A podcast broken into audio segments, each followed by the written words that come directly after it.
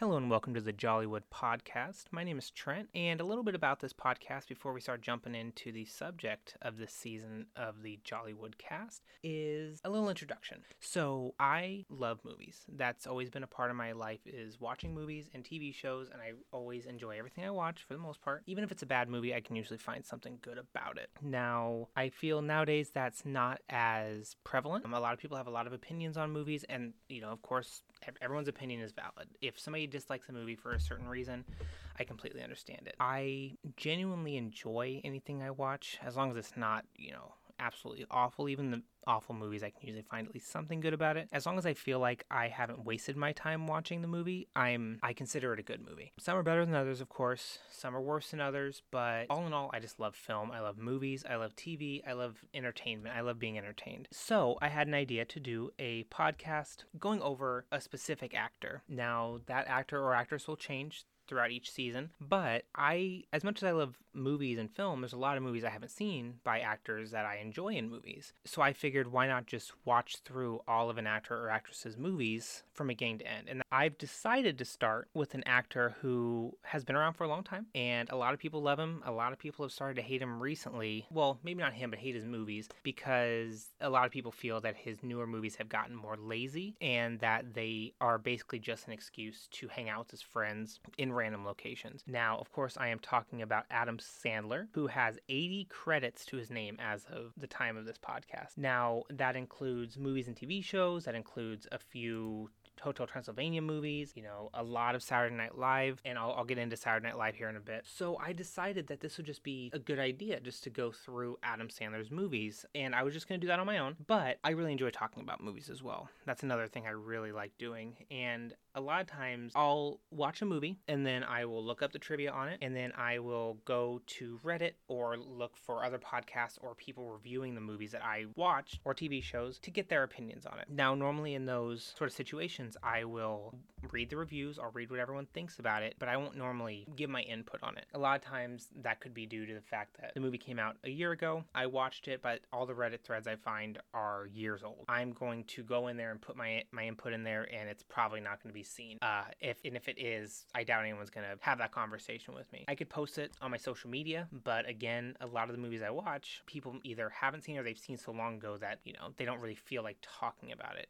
There is the random time when I'll watch a movie with somebody and then we'll talk about it, but a lot of times I've noticed, besides from one or two close friends who are the same as me when it comes to movies, a lot of times the conversation is just, did you like the movie? Yes. Go over our favorite parts, that's it. Or did you like the movie? No. Go over our least favorite parts, and that's it. So I figured, why not just make a podcast where I can get all of my thoughts out there and sort of just talk through what I thought of this movie or TV show and how I feel that the actor is growing, if I can see influences to later roles in this, which I'll actually get into, because I did watch his first credits, which was 4 episodes of The Cosby Show, which I didn't even realize he was on The Cosby Show. I didn't realize he did a whole lot before Saturday Night Live, but he actually has quite a bit of a history before Saturday Night Live, and I didn't realize that going in. I had only seen his movies like Billy Madison and Happy Gilmore, his more popular ones. I've never seen some of his more obscure movies. I also haven't seen a whole lot of his recent movies. I haven't seen any of the Grown Ups movies. I haven't seen Jack and Jill, which I know is on a lot of people's bottom of their list. I know Rotten Tomatoes has that sitting pretty low right now. So yeah, I figured I would watch through all of Adam Sandler's stuff from beginning to end and just see what that's like watching the actor grow, see if that gives me a new appreciation for maybe a movie like Jack and Jill. Maybe I can see that, oh,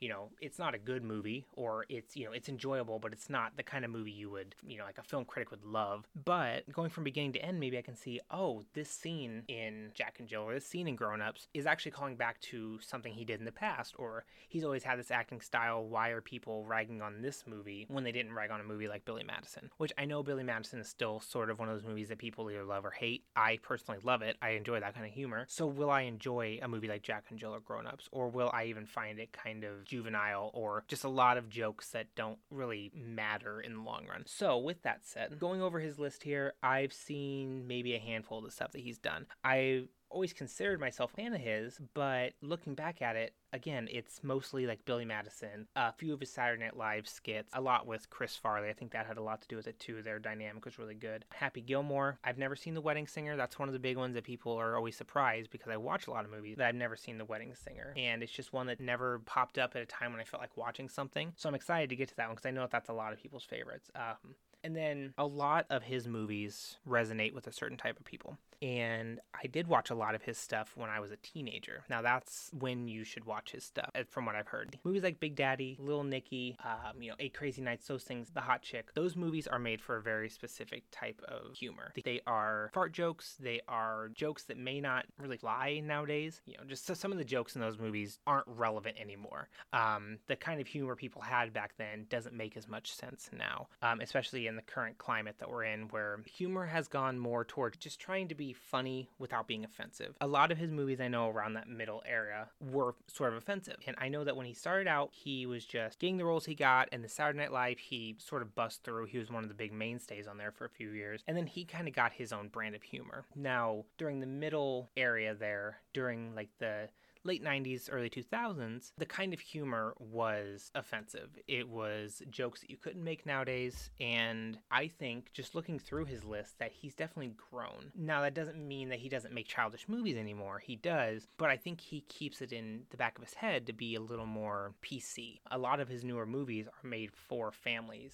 with a few exceptions like Uncut Gems, but movies, from what I've heard about movies like Grown Ups or Jack and Jill, aimed more towards family in mind. Movies like Click, Hotel Transylvania, and they're for grown-ups. They're for the people who grew up watching Adam Sandler, but they're also family-friendly. They have a lot of jokes, especially with the joke, like in Grown-Ups with the deer peeing on him. That is very juvenile. That will make kids laugh. And it's not offensive.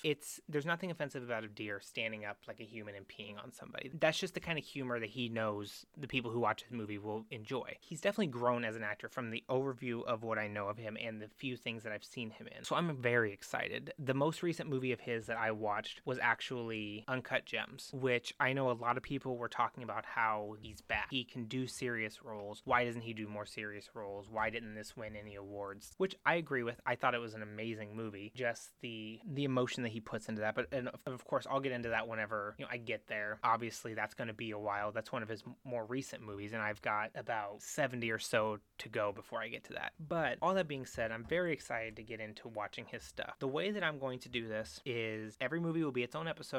Some of those episodes with the movies may have a short that he did. I know that kind of near the beginning, around the time he was on Saturday Night Live, he did these random shorts. There's one where he was in an ABC after-school special about drugs. Now, that one, I wouldn't put out a 2-minute episode talking about that, but I may put that with Shakes the Clown, that and the Dog Police, because I believe the Dog Police is a short as well.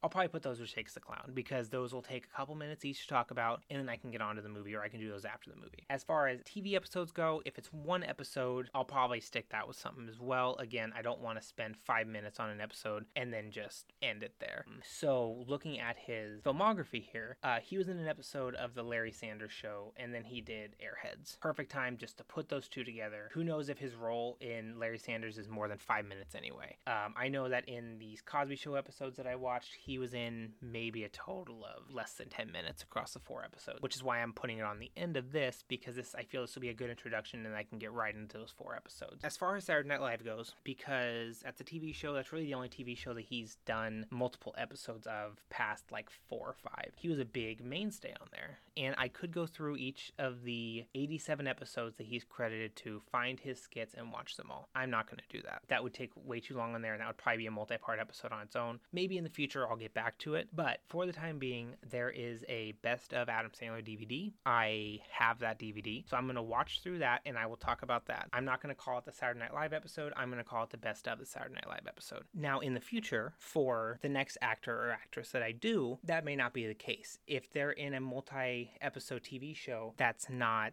a skit-based TV show, the rules will probably bend on that. Like, in the future, if I ever do Chris Rock, I'll do his season of Fargo. That'll only take me, about a week to watch, but the same thing for Chris Rock is, instead of watching through however many episodes he would be credited in, I would watch a best of DVD. If there's no DVD available, I would watch his. I would watch his best clips, the skits that he's the best in, the ones that people talk about. Now, if I ever get to an actor or an actress, and I doubt this would happen, but if I ever get to one that was only on Saturday Night Live or a show like that for one season or like a handful of episodes, I'll probably go through them, skip through to their skits, the skits that they're in, and just ignore the other ones. But in the case of Adam Sandler, he's already got so many credits. There was a time when he was making basically any movie he could think of. So going through 87 separate episodes of Saturday Night Live, that could be its own podcast. That could be, you know, even if you only do 10 episodes in one episode, that's 8 episodes right there. I'm not going to spend that long on his Saturday Night Live career. He also has music videos on here. Of course, those will also go into a movie. And there's some movies that he has a small part in, like The Hot Chick. So for something like that, or for like Deuce Bigelow, especially when we start getting into more of his movies that he just makes a small cameo in, I'm still planning on watching the full movies. I will give brief reviews of those movies, talk about how I think he did in them, and then possibly that might be like a double feature episode. So for a movie like Hot Chick, I'll probably do that one. And then if he has a movie that came out that he was the main star in, or he was in half of, or it was more than just a cameo, I'll probably stick that on the very beginning of that episode. Like, for example, The Hot Chick. We've been talking about it. He plays a character called the Mambuza Bongo Guy. He's uncredited. Probably means he's in it for a scene, if that. They probably pass him on the street. He says something. That's probably it. Next movie is Anger Management. A movie he stars in, a movie he has a major role in. I will still watch The Hot Chick. I've seen it before. You know, I'm still going to give a brief overview and say what I thought of the movie as a whole, and then kind of focus more in on his part. And then we'll go into Anger Management, which is his vehicle. It's the movie that is about him. It's about him and another character. It's not just walking past him on the street. So that's the plan. I plan on doing this weekly. That's one episode a week. Could probably get through him, I don't want to say quickly. Maybe quickly just because, again, some of his early roles were an episode here or there. So those are going to go quickly. We'll see where it goes. And who knows how many new movies he'll have out by the time I get there. And then we'll move on to the next actor or actress. But with all that said, let's go ahead and get into his very beginning role. He was in 4 episodes of The Cosby Show at the end of 87 and beginning of 88. He was in Dance Mania, The Locker Room, The Visit, and The Prom. In all these, he plays the character named Smitty, which is one of the Hucksville Children's School friends. The first episode is called Dance Mania. Theo and his friend Cockroach are going on to a dance show, which were popular back in the 80s, and only one of them gets to go in. Theo's friend Cockroach gets to go in, which leads Theo to be very jealous, and that's sort of the through line of the episode, is him being jealous of his friend for going in, even though he offered to let him in, but he was hoping his friend would offer to let him go in, and he was going to take it. That is the episode itself. Now, Adam Sandler comes in about halfway through, and he's on screen for less than 5 minutes, probably about 2 minutes total. He is one of the school friends who is friends with Theo and Cockroach. Basically, hears that Cockroach is on the TV show. They all saw him. So they're just, you know, treating him like royalty at that point, and Theo is upset about it. Adam Sandler maybe has a few lines in it. Smitty has the most lines out of the friends besides Cockroach. I'm sort of just egging him on and saying, oh my gosh, you got to go do this. That's amazing. He is very, very Adam Sandler in this. This was his first role, and you can tell, knowing how he acts in his other movies, that he instantly went on to his brand. He knew where to go with it. He's goofy. He's moving a lot. He's got that thick accent. He is the most Adam Sandler that I've seen. It's sort of cool seeing him go right into that. I know a lot of times from starting young into going old as an actor, you change. He found it and he stuck with it. He knew that that was what was going to get him through. That was his acting style, and he found it. I don't know if he did any commercials before this. I didn't look into those because they weren't credited on his filmography, but watching him start in Cosby Show, you know that that's how he is. That is his acting style. He is going to stick with that. That's basically it for Dance Mania. Again, he's there for a scene basically just to show that Cockroach has all this new popularity and to show Theo upset about it. The next episode is called The Locker Room. Now, this episode he's in right away. It starts out with Theo and his buddies, including Smitty, in the locker room after the game, and they're doing locker room talk, so basically talking about all the girls they saw the night before, what they were doing with the girls, that sort of thing.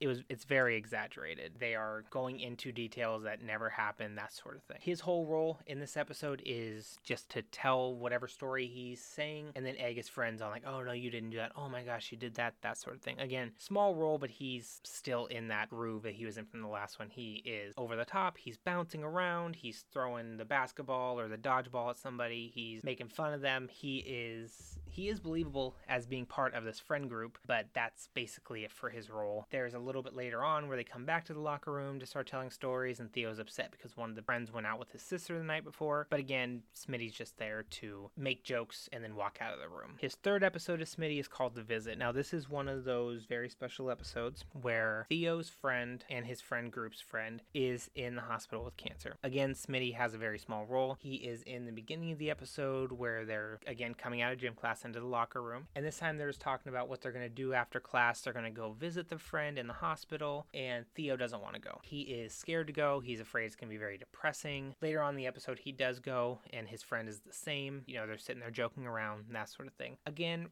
Smitty's really just there to be a voice in the crowd. He's there to egg Theo on for not wanting to go see their friend who's been in the hospital. Theo makes an excuse about needing to study, and Smitty hits him with, "You're going to study." He's there to basically make jokes about Theo not wanting to go and how he needs to go see their friend. That is Smitty's role in that episode. The fourth and final episode, including Smitty, is The Prom. This one has a lot of Smitty in it. He's in probably about half the episode this time. The entire premise is the boys are getting ready for prom, and Smitty comes in letting them know that his uncle owns a limousine rental shop and that they're going to be able to get a limo for the prom. They're very happy about it. It's only $90.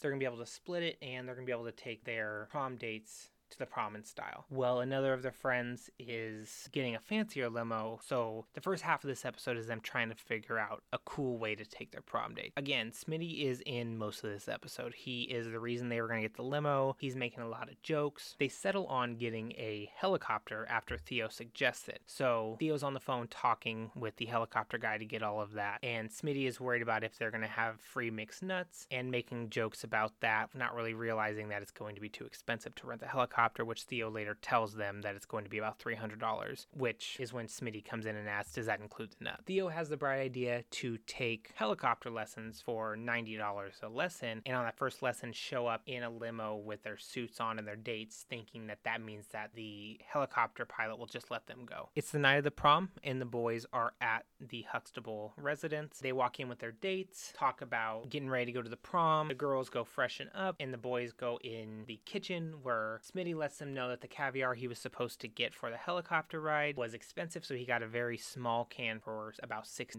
which gets joked about in saying, we'll just give them tiny forks so they feel special. They go into the front room, take a picture. Smitty's date is taller than him, so he makes the classic joke of making her basically almost duck down out of frame for the picture so that he can be taller than her in the picture. They take off, come back a little bit later, and the helicopter didn't work out. The date's hairs are all messed up, and the boys walk in basically broken down. Bill Cosby gives Theo some money and lets him use the car, but the dates aren't having it, so they take off. And then the boys take off with the cash just to do whatever for the night. And that's the end of the episode. And that's the end of Smitty, for as far as I can tell. He's not in any other episode. I don't know if he was replaced with a different actor or if he's just not talked about anymore.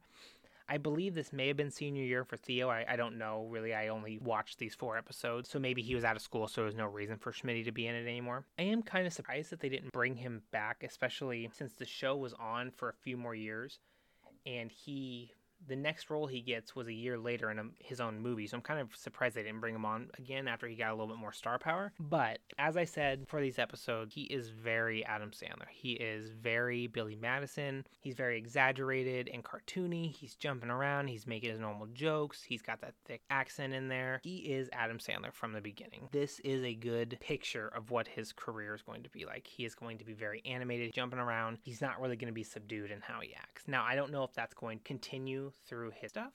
I know that some of his stuff is sort of smaller. I've never seen Going Overboard, which is going to be the next episode, and that's his first feature-length movie. But I have a feeling he's going to continue this, especially because he's that way in Billy Madison. He's a little more subdued in Happy Gilmore, but it still comes out in parts. I am very, very excited to go through this. I am looking forward to watching through all of his movies. I'm just as excited to get into Jack and Jill and the Grown-Ups. I've heard that they are trash. I've heard people hate them. I don't feel that I'm going to hate them. I feel I'm going to enjoy part of them, just because it's film and it's movies, and it's going to be fun to watch. And as long as I can find a couple good things about it, I'm going to enjoy it. But I am looking forward to seeing what people say so bad about it. Maybe this will be added to the list of movies that I hate. There's only one movie on that list right now, and it's not an Adam Sandler movie. Every movie of his I have seen, I've enjoyed. So I am highly looking forward to going through all of his stuff, and I am looking forward to every one of you going through it with me. This has been the first episode of the Jollywood Podcast. podcast. My name is Grant. Thank you for listening,